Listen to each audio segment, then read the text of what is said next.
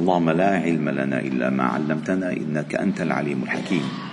علمنا اللهم ما ينفعنا وانفعنا بما علمتنا وزدنا علما. واجعلنا ممن يستمعون القول فيتبعون أحسنه. وأدخلنا برحمتك في عبادك الصالحين. ثم أما بعد فلا نزال معكم أيها الأحباب الكرام في مجالس القرآن ضمن دروس قرآن الفجر. وقد وصلنا إلى قوله تعالى في سورة النساء فلا وربك لا يؤمنون حتى يحكموك فيما شجر بينهم ثم لا يجدوا في أنفسهم حرجا مما قضيت ويسلموا تسليما. وهذه الآية قلنا أنها آية فاصلة في العلاقة ما بينك وبين حكم الله لا سماعا وإنما تسليما. لا يكفي أن تسمع حكم الله. ينبغي أن تسلم به من داخلك أنت من داخلك أنت. وهذه القضايا الأحباب الكرام تختص بالعقائد. والعقائد سميت عقائد. لأن القلب يعقد عليها فلا تهتز ولا ترتجف ولا ترتد. عقد القلب عقد القلب عليها. عقد عقد النية في القلب. عقد. إذا هذه القضية خاصة بالقلب. فلا يكفي أن تسمع حكم الله أو أن تمدح حكم الله بل ينبغي أن يكون قلبك مسلما بحكم الله. مسلما بحكم الله. وضربوا لذلك أمثلة كثيرة. فمثلا إنسان لا يتعاطى الربا. لا يتعاطى الربا. ولا يتعاطى الخمر. ولكن يعتقد في قلبه أن الربا ليست حراما. أن الخمر ليست من الخبائث هو لا يتعاطاها ولا يبيعها ولا يشتريها ولكن في قلبه أن حكم تحريم الخمر غير صحيح. هذا يقبل منه؟ لا يقبل منه الإسلام. يعني من شرب الخمر أفضل من هذا الذي يكون في قلبه أن الخمر لا من مضبوط من حرام. لذلك قال ويسلم تسليما. الله أمر. نحن نقول سمعنا وأطعنا. لا نقول سمعنا وعصينا. فلا في السماع. لابد من رضا القلب. وأن تسلم بما بما قضى الله وقدر وقضى رسوله. وما كان لمؤمن ولا مؤمنة. إذا قضى الله ورسوله أمرا أن يكون لهم الخيرة من أمرهم. لا يمكن ابدا. قال فلا وربك لا يؤمنون حتى يحكموك فيما شجر بينهم ثم لا يجدوا في أنفسهم حرجا مما قضيت ويسلموا تسليما. ثم قال الله تعالى ولو انا كتبنا عليهم أن يقتلوا أنفسكم أو اخرجوا من دياركم ما فعلوه إلا قليل منهم. ولو أنهم فعلوا ما يوعظون به لكان خيرا لهم وأشد تثبيتا. وإذا لآتيناهم من لدنا أجرا عظيما ولهديناهم صراطا مستقيما. هذه الآية من من الله بما شرع لعباده وأن ما شرعه الله تعالى لهم كله تخفيف عنهم ورحمة بهم. فالله جل جلاله ما كتب عليهم ما كتبه على بني إسرائيل. فإن الله جل جلاله كتب على بني إسرائيل أن اقتلوا أنفسكم. والآية في آه، سورة البقرة على قتل النفس. وإذ قال موسى لقوم يا قوم إنكم ظلمتم أنفسكم. باتخاذكم العجلة فتوبوا إلى بارئكم فاقتلوا أنفسكم. ذلكم خير لكم عند بارئكم. فتاب عليكم. إنه هو التواب الرحيم. وما كتب علينا. وما كتب علينا الخروج. كما كتب على بني إسرائيل الخروج من مصر. ما كتب الله علينا الخروج.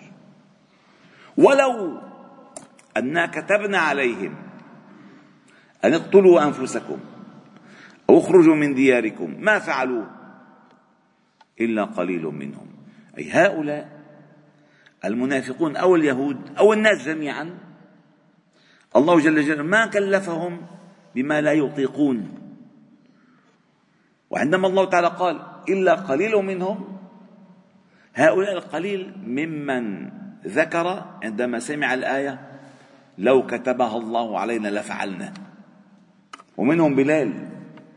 ابن رباح وعمار بن ابن ياسر وثابت ابن قيس قالوا فعندما سمع النبي صلى الله عليه وسلم قولهم قال إن من أمتي من إيمانهم في صدورهم كالجبال الرواسي. أقوياء ما بيهزوا أبدا. ولو أن كتبنا عليهم أن اقتلوا أنفسكم أو اخرجوا من دياركم ما فعلوا. إلا قليل منهم ولو أنهم فعلوا. يعني الله تعالى ما أمرهم بما لا طاقة لهم به أمرهم بما لهم به طاقة ولو أنهم فعلوا. ما يوعظون به مما لهم طاقة طاقة عليه لكان خيرا لهم وأشد تثبيتا. وإذا لآتيناهم من لدنا أجرا عظيما ولهديناهم صراطا مستقيما. هذه فوائد الاستجابة لأمر الله. أربع فوائد أساسية ثابتة نصها الله تعالى في كتابه. أولا فعل ما أمر الله تعالى خيره لأنفسنا. فعل ما أمر الله تعالى به ما أمرنا الله تعالى به فعل خير لأنفسنا نحن لكان خيرا لهم. ثم قال وأشد تثبيتا. أي من عوامل الثبات على دين الله أن تفعل ما أمرك الله تعالى به. يعني أن تستجيب من الداخل لفعل أمر الله لأن لأن فعلك لأمر الله تثبيت من الله لك ألا تفتن. وأشد تثبيتا. الأمر الثالث وإذا لآتيناهم من لدنا ما قال وآتيناهم أجرا عظيما من لدنا. أجرا عظيما في الدنيا والآخرة. ولهديناهم صراطا مستقيما في الدنيا تثبيتا لهم وهداية وأن يدعوا يوم القيامة إلى دار النعيم على الصراط. فأربع فوائد من فعل ما يوعظ ما يعظ الله تعالى به عباده ويأمرهم به ويفعلون ما شرعه الله لهم. أولا فعلهم هذا خير لأنفسهم فمردود ذلك لأنفسهم. والله غني عن عباده بعباداتهم وكل ما يفعلون. وأشد تثبيت تثبيت ونحن نحتاج في زمن الفتن إلى الثبات. كيف نثبت؟ فعل الأوامر. الاستقامة على دين الله هذا ثبات. شفتوا هالحركة اللي عم عم تعملوها أنتم هلأ؟ مثلا الدنيا برد الدرجة برا سبعة. ماشي؟ وأغلب الناس هلا ببيوتهم ما في شوفار. نزلوا. استجابوا. حي على الصلاة. حي على الصلاة حي على الصلاة. قام اتخذ اتوضا المي باردة. وصل على الجامع بالظلمات. وصل وسمع أو أو خشع في صلاته وسمع الذكر. هذا من أهم عوامل التثبيت. من أهم. عوامل التثبيت النبي صلى يقول فذلكم الرباط. فذلكم الرباط. شو هي؟ إسباغ الوضوء على المكاره. وكثرة الخطى إلى المساجد. وانتظار الصلاة بعد الصلاة. فذلكم الرباط. فذلكم الرباط. هذه من عوامل التثبيت.